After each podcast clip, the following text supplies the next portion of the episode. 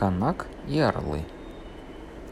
В береговом селении Нахуан жил отважный человек, смелый и сильный охотник Канак. Был у Канака единственный сын-подросток.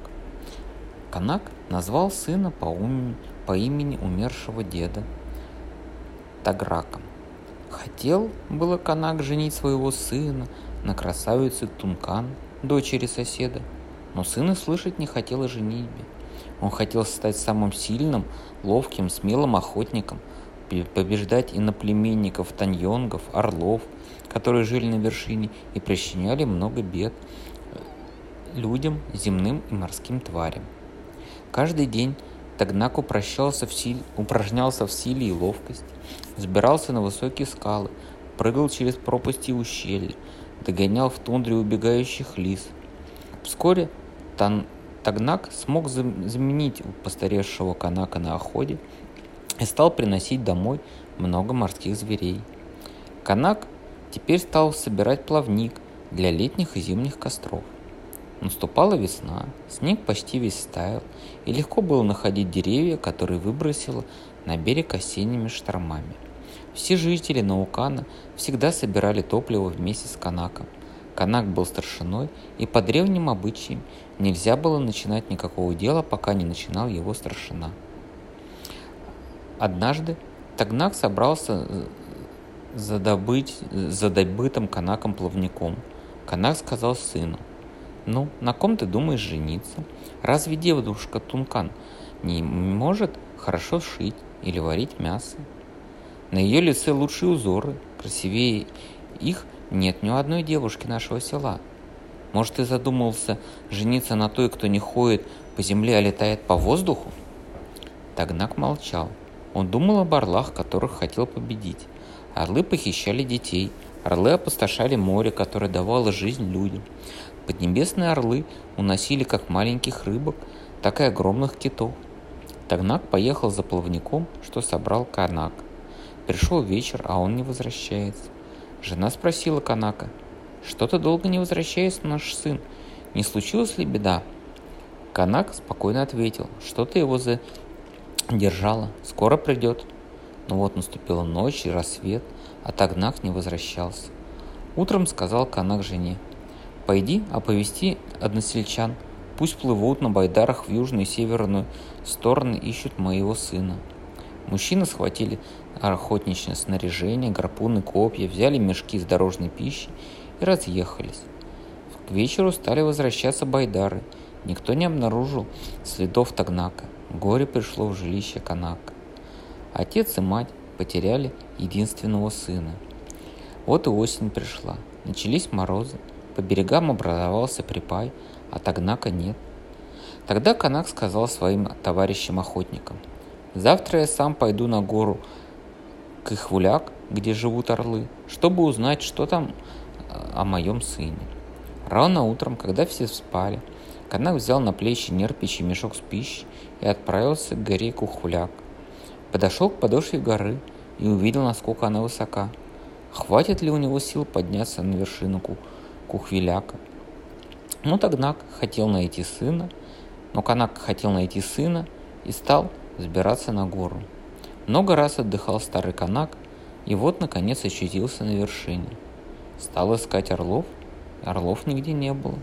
Кругом белели, как снег, кости китов, птиц и рыб. Канак вышел к вершине горы и вдруг увидел маленьких орлят. Они еще не умели летать и прижимались друг к другу, трясясь от холода и голода. Канак подумал: замерзнут орлята, надо дать им пищи, пусть живут. Наверное, уже давно ничего не ели. Тут он увидел, что мясо уже все съедено, а нерпичь и сумка пуста. Тогда Канак отрезал из своей кухлянки 2 больших куска, покрыл ими орля, чтобы те не замерзли. Взял свой лук, пострелил куропаток и накормил орлят. Орлята съели куропаток, а погрелись шкурами, и к ним вернулась сила. Канак стоял и смотрел на орлят, но думал он о своем сыне. В это время один из орлят встал, сильно ударил крылом по земле и превратился в мальчика. Канак долго не верил глазам, но мальчик заговорил: «Спасибо тебе, человек, ты спас нас от голода и холода. Скоро прилетит наша мать, у которой нет жалости ни к зверям, ни к людям, и она может съесть тебя. Нашей матери не было 4 дня, она ищет добычу далеко отсюда. Ты должен прятаться, иначе тебе погибнуть. Прячься под наши крылья». После чего мальчик ударил рукой по земле и снова превратился в орленка. Канак спрятался под крыльями орленка и услышал свист и шум в воздухе. Что-то огромное упало рядом с орлятами.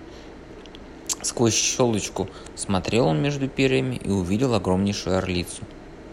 Мать заговорила: «Что-то пахнет человеком. Хороший завтрак будет». А сын ей сказал: «Безумная от неудачи.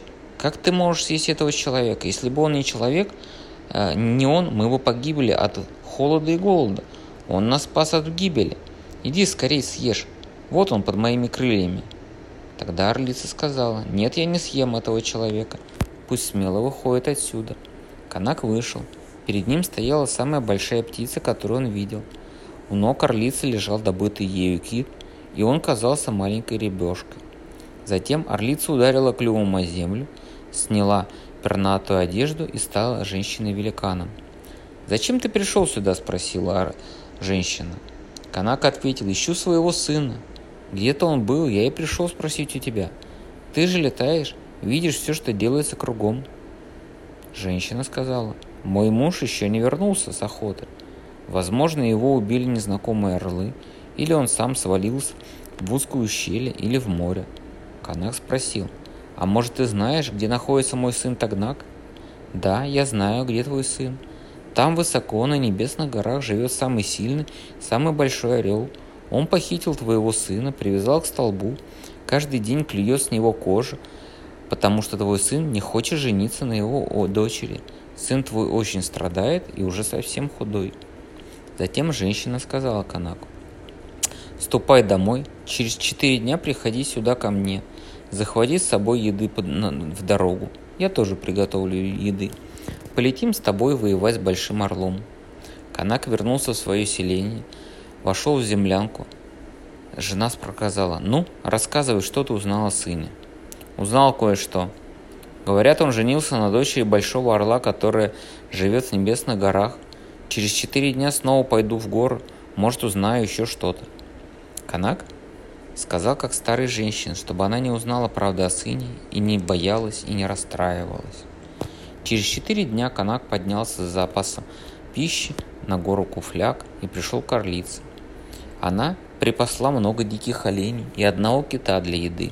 Канак проложил на орлицу туши диких оленей, привязал ремнями к огромным перьям. Много оленей положил Канак на орлицу, сел на птицу. Орлица зацепилась когтями за кита, и они полетели ввысь в небесные горы. Вскоре земля скрылась из виду. Орлица в пути отрывала от кита куски мяса и поедала их. Вот уже кончилось орлиное мясо, Канак стал кормить ее тушами. Вот и небесные горы показались.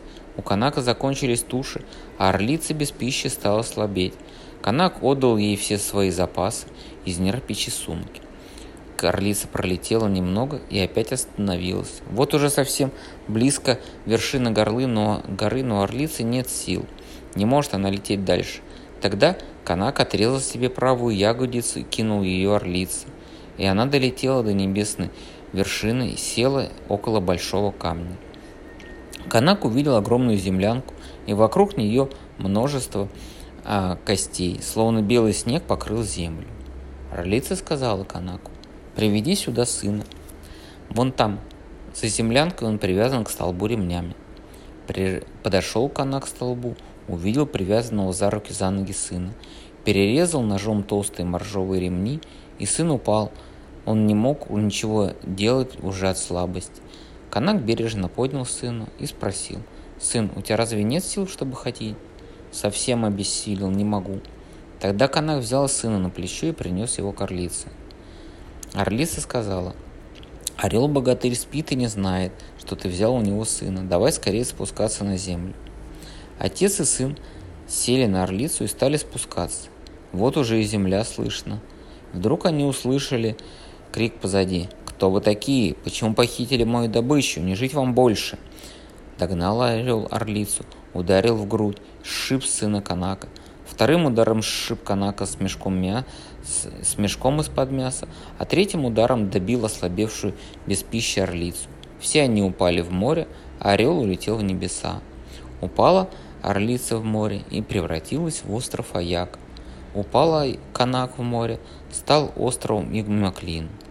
Упал сын Канака в море и стал островом Укивак. На горе Кухлянг ожидали свою мать два молодых орла, два брата. Но орлица не возвращалась, и пришлось им добывать пищу самим. Сначала они добывали мелких тундровых, потом стали ловить оленей и моржей на льдинах. Много времени прошло. Братья-орлы начали добывать больших китов. И однажды младший сказал старшему: «Где наша мать? Не полететь ли нам? Возможно, узнаем о ней все». Старший сказал: «Но мы уже достаточно сильны, чтобы подняться в высокие горы». Запаслись они едой и полетели. Все запасы проели, но добрались на небесную гору. Впереди увидели огромную землянку, вокруг которой было много костей. Белым бело.